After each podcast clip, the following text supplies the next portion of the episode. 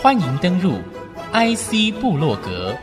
让部落格阁主谢美芳带您网罗市场情报，链接产业趋势，预见科技未来。请登入 IC 部落格。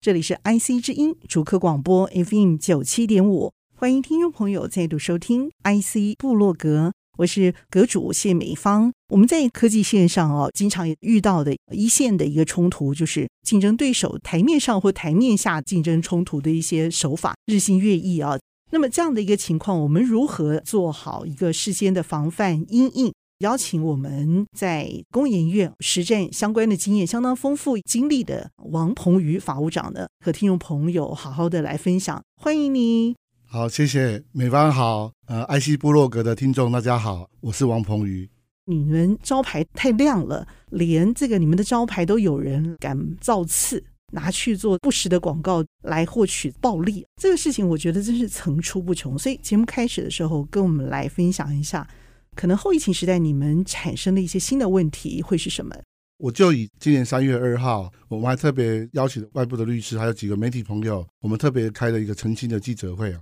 那个商品有两个，一个是说是治眼仪，它号称是用那个点到穴道，用中西合用的一些技术，然后能够治疗你的眼疾。那另外一个是可以控制你的血糖。老实说，都是抓到一般的消费民众身体需要治疗的时候，我们不但是找侵权的厂商，而且因为这个厂商它是用一页式的广告，它可能结合了脸书或者是很多的媒体网络平台，它就打了一页式的广告。然后让消费者呢误以为就相信这个是跟工研院，甚至他还剪贴了我们的工研院公开的场合的一些，包括像我们的院长或者是院士的一些颁奖的照片，移花接木到他的商品上面，很多的消费者他就误信，因此就在网上买了这个产品。我们的作为是第一个，当然要追究找到这个侵权的厂商；第二个，我们要当下的赶快立即请这些媒体的平台，包括脸书，还有很多这样的这个网络平台。请他赶紧的下架。嗯哼。另外一个就是，我们就严正的去追究他的法律责任。太好了。嗯。结果呢？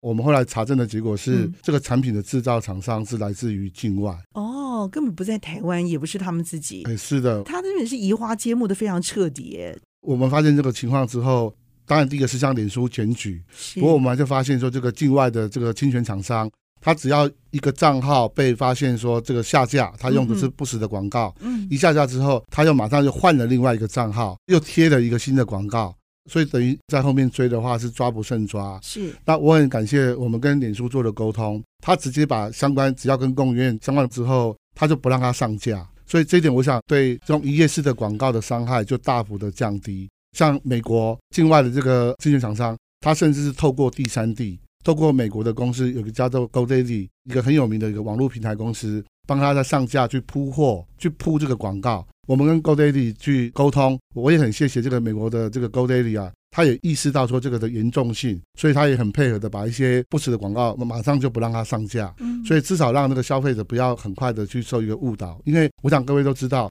你要循那个法律的途径去追究，你要等到开庭，等到判决是需要一段时间的。这个就等于说，第一道就把它阻绝在境外了。归纳起来，我们大概做了三个步骤了。第一个就是我们搜证，去找到真正的侵权的源头在哪里。那我们大概现在已经锁定在某几家境外的厂商，我们也跟那个境外的公权力已经在做联系，并提出检举。这是第一部分。第二是我们特别是保护台湾的消费者，所以我们不但向地检署提出了这个告发。而且我们也像警政署防诈骗的网站，还有保二总队，我们都提出了检举。在警政署一六五这个防诈骗的网站当中，我们也第一时间做了一些澄清的说明。这个是第二个，第三个就是刚刚讲的网络的平台，像脸书，还有很多的媒体朋友在网络上，我们也通知之后，也很谢谢他们，让这样的不实广告立即的把它下架。是，所以有检举，但是会控告，这个罪行会成立吗？就只是不实广告嘛，因为这个已经很明显，而且他这个涉嫌到诈欺行为。嗯啊，我必须要讲的是，但是我们告发了之后，发现说，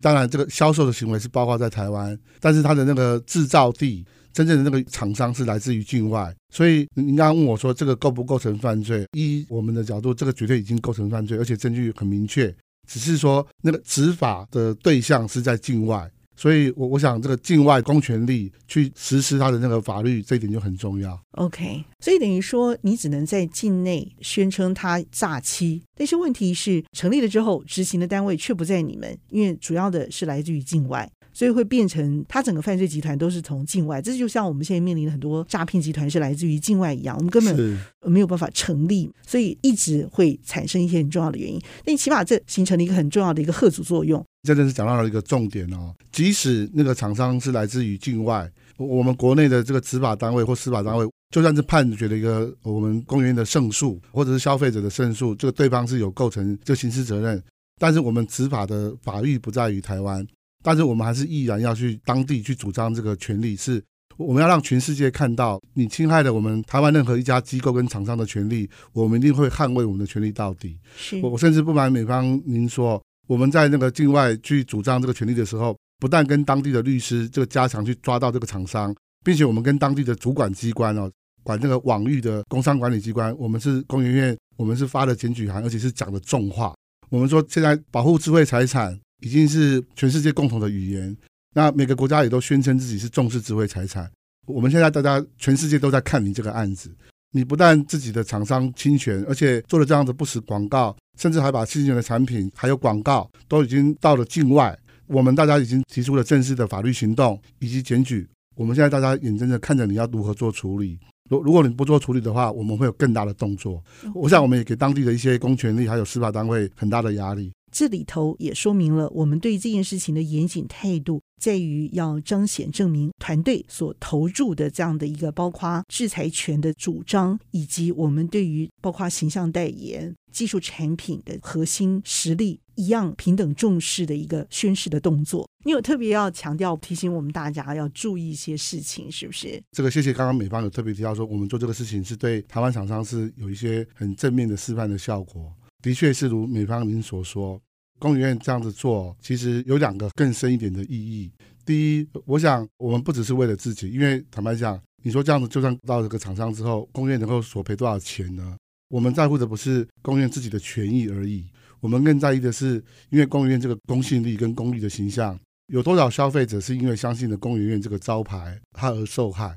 所以，我想科技是来自于人性，呃，我必须要讲，法律也是来自于人性。如果我打赢了一场诉讼，但是其实这是一个迟来的正义，已经有一堆的消费者因此而受害。那坦白讲，这个迟来的正义对我来说，这个意义就小了很多。所以，我们公园与义师出兵来对境外的公司来提告。其实这件案子不是第一件，也不是唯一的一件。公公园因为帮台湾的厂商，他有受害，甚至消费者受害，公园去对境外的厂商去提告，这已经不是第一次。我想我们在意的，我要说明的是，不只是工研自己的权益受损而已，我们更在意的是台湾的厂商，还有很多的消费者，是不是我们这么做，是不是足以保护他，保护消费者，还有台湾的这个民众，这是我们这次在境外去主张权益，甚至包括在美国，甚至在对岸，只要有销售跟广告这个相关产品的地方，我们都不计成本的去做追究。我想一个很大的考量就是。不要再让有那么多的消费者跟厂商去误信而受害。我们自己内部讲了一句话，就是“地狱不空，誓不成佛”。只要还有消费者看到这样的广告而受害，我们就要一直追究到底。我们先休息片刻。那么今天线上和听众朋友共同分享这样的一个精彩话题的是来自于我们工研院的王鹏宇法务长。王大哥，精彩的这个分享啊，让我们也看到工研院在这方面的重视。那我们先休息片刻，稍后再回到 IC 部落格。谢谢。好，谢谢美方。再度的进入 IC 部落格，我们又是如何来做这样的一个制裁权的保护？跟一旦我们面对了实际战场上，不只是境外喽，可能是国外这些重要的对手，甚至是大厂，你们又是怎么样用这样子的一个小虾米对抗大白鲸这样的一个心态啊，严正的、嗯，勇敢的来面对？有时候我们打这种国外的厂商，打这种侵权厂商，我们也想要证明，让我们台湾的厂商们看哦，公元今年是到了第四十八年哦，走来，我常常说，公元的一部发展史就是台湾的科技产业的发展史。我想这个四十几年来，大家看到了半导体产业从无到有，从代工开始，慢慢从 OEM 做到 ODM，从没有 IP 被人家来告 IP 侵权，到现在我们建立了自己的 IP 的能量。我想要证明给大家看的是，当我们有一个很好的名声、很好的 IP，到国外都去用我们的这个名声在帮他做广告的时候，我们也要珍惜我们自己的 IP，也要适当的寻求法律哦，来保障我们的权益。我很欣慰，就是台湾的厂商从我二十年前进入到 IP 这个领域的时候，坦白讲，那个时候来找我们帮忙的，大部分都是被告，因为没有去注意到专利的问题，做了代工，产品到了国际市场才开始被人家追究有有侵权的问题。到了这几年，呃，我觉得有很大的不一样，不但被告侵权的情况少了很多，甚至有很多我们台湾的厂商，他的 IP 能量已经足以去抗衡他的 competitor，是在国外能够提出专利诉讼告人家，而且还告赢的。哦，像工研院这几年也用 IP 帮了很多台湾厂商，用小虾米对大金鱼。这几年大家听到的耳熟能详，一个扫地机器人，一家松腾公司，它是一个做代工扫地机器人的厂商，只因为它的产品开始越卖越好，到了北美市场就被全世界最大的扫地机器人 iRobot 提告。哇，这家厂商他就面临的是生死存亡了，因为这是真的是一个小虾米对一个大金鱼。我也很感谢这家厂商，他信任工研院，也找到工研院。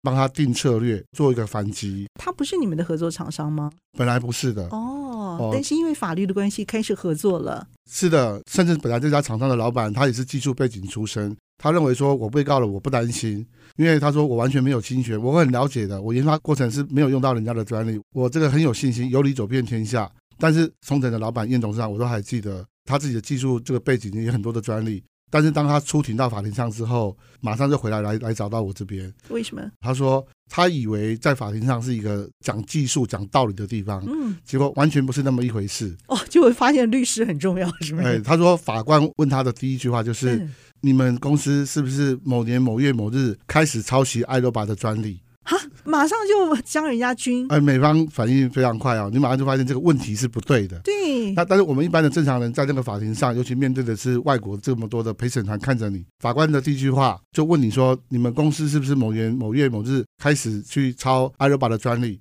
正常的人没有受过这种专业的法律素养，一定就会回答说不是。他一回答不是之后，法官的第二句问他说：那你是什么时候开始抄的？啊，这个这老老板就跟我讲说：哇，彭于执行长。法庭上的情况完全跟我想象的不一样，那个不是一个在讲技术比对，那个不是在讲一个道理的地方。当这个国外的法官认为把你看成是一个小偷的时候，那两个小时，他说在法庭上我真的如坐针毡，嗯，那就像是一个被问是一个杀人犯一样，从头到最后一句话问的都是你什么时候杀的人，你怎么杀的人，嗯，他说他不用去谈到那个什么技术比对了。当法官这么把你当成是一个小偷、侵权犯的时候，所有陪审团的眼神就用那种敌视的眼光看着你。他说：“这个时候他就知道了。他说，彭于执行长，我就必须要来找工研院帮忙，因为我需要来找一些专利，做一些武器，甚至我想要跟你们来谈一些策略。我该怎么样来让这个 iRobot 收兵，然后如何让我以最小的成本在这个案子当中获得和解？那我举这个例子跟美方还有我们的听众朋友分享，就是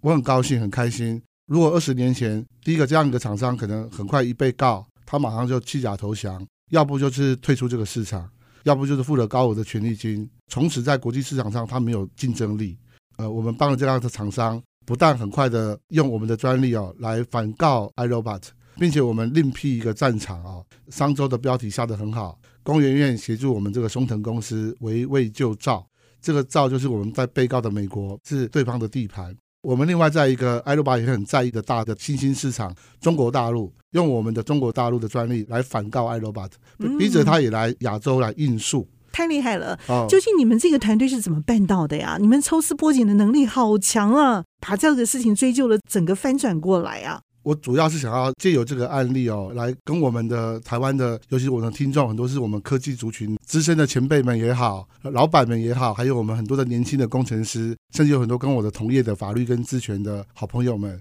我想要说的一点是，台湾是做得到的。台湾从二十年前一路挨打到现在，我想 i r o b 得到了一个教训和经验。台湾一家小小的厂商是不可以让你随便的欺负的。那这家厂商如果能够跟像工研院这样一个单位、一个团队哦，我们是很乐于帮台湾厂商合作来打群架。所以像这一次抓不实的广告，我想我也是要证明一件事情，就是台湾是一个很重视 IP 的地方。对于这种侵权的厂商，即使你在国外，即使我告赢你的成本可能高于我告赢之后我能够获得的损害赔偿，但是我们还要不惜代价去证明说我们是很珍惜这个智慧财产。我相信如果工研院能够这么做。台湾有很多的厂商也能够做得像松城一样的好，呃，能够在国际的市场上打赢这个 IP 这场仗。你们可以代表自己 announce 自己的主张权利，你们更可以利他，协助国内的传统产业还有国际大厂面对拼搏的时候，很重要的一个实力的一个培育的过程。你们足以代表我们的台湾厂商啊，去主张更重要的他们的这个权利。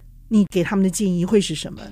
我必须要讲啊，像我们帮很多的科技厂商打赢 IP 战啊，或者是避掉 IP 战的这种成功案例不胜枚举。只是因为很多的公司它有上市上柜，它有股票的考量，所以也不适宜在媒体上多讲。这家松腾公司燕承祥董事长在美国出了庭之后，才发现法庭上跟他所想的不一样，他才回来来找我。这个时候，其实我跟他讲的第一句话是：燕董事长，其实我恭喜你。他反问我说：我都被告了，我的经验是这么不愉快，甚至如果这个诉讼败的话，我公司就要倒了。何喜之有？我问他说：你们公司做这个扫地机器人多少年了？他说做了非常多年了。哦，所以越卖越好。我说，那为什么艾乐把现在才告你？他说，我想大概是因为我去年开始打进了北美的市场，所以我说我恭喜你是你能够被一个全世界最大的公司告，表示他已经把你当成是个 competitor。如果你在市场上是没有威胁到他的时候，诶，他提告也要花很多的成本的。所以你被一个重量级的对手来告的时候，其实我要恭喜你的是你在商场上人家把你当成是一个咖。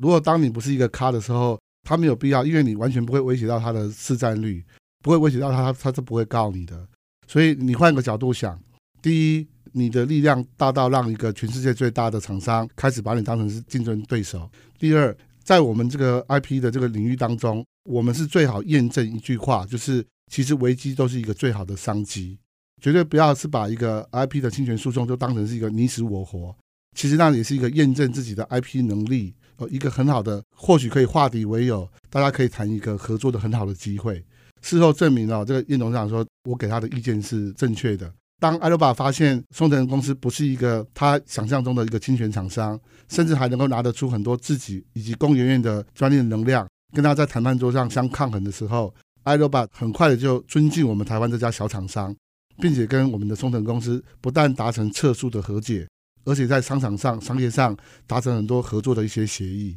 那刚刚美方有特别问到我说。如果这样的类似这样的案例，能够给我们的台湾的厂商有没有一个这样的 SOP？我倒是认为说可以归纳成三点，给我们好朋友们做个分享。第一个，我我必须要说，企业主以及主事者要有一个正确的一个维权的观念。如果还停留在，例如说像他那个燕董事长，他如果还停留在说你告我，我还花很多成本跟你诉讼，那么我铁门一关，我算了，另起炉灶，甚至我就乖乖的付了权利金。如果还是以这样的思维，不去思考看看，说我有没有别种的方式，善用一些打群架的资源，善用一些国家可能会给我的一些支持，或善用我自己的一些策略，能够这个转变我的劣势。如果思维不转变的话，那我觉得永远还是处于这种挨打跟付保护费这这样的一个模式。所以第一个，我认为思维是王牌。第二个是你有这样的思维，老实说，你也有要这样的能力跟实力。我一直很鼓励，尤其是走高科技的厂商，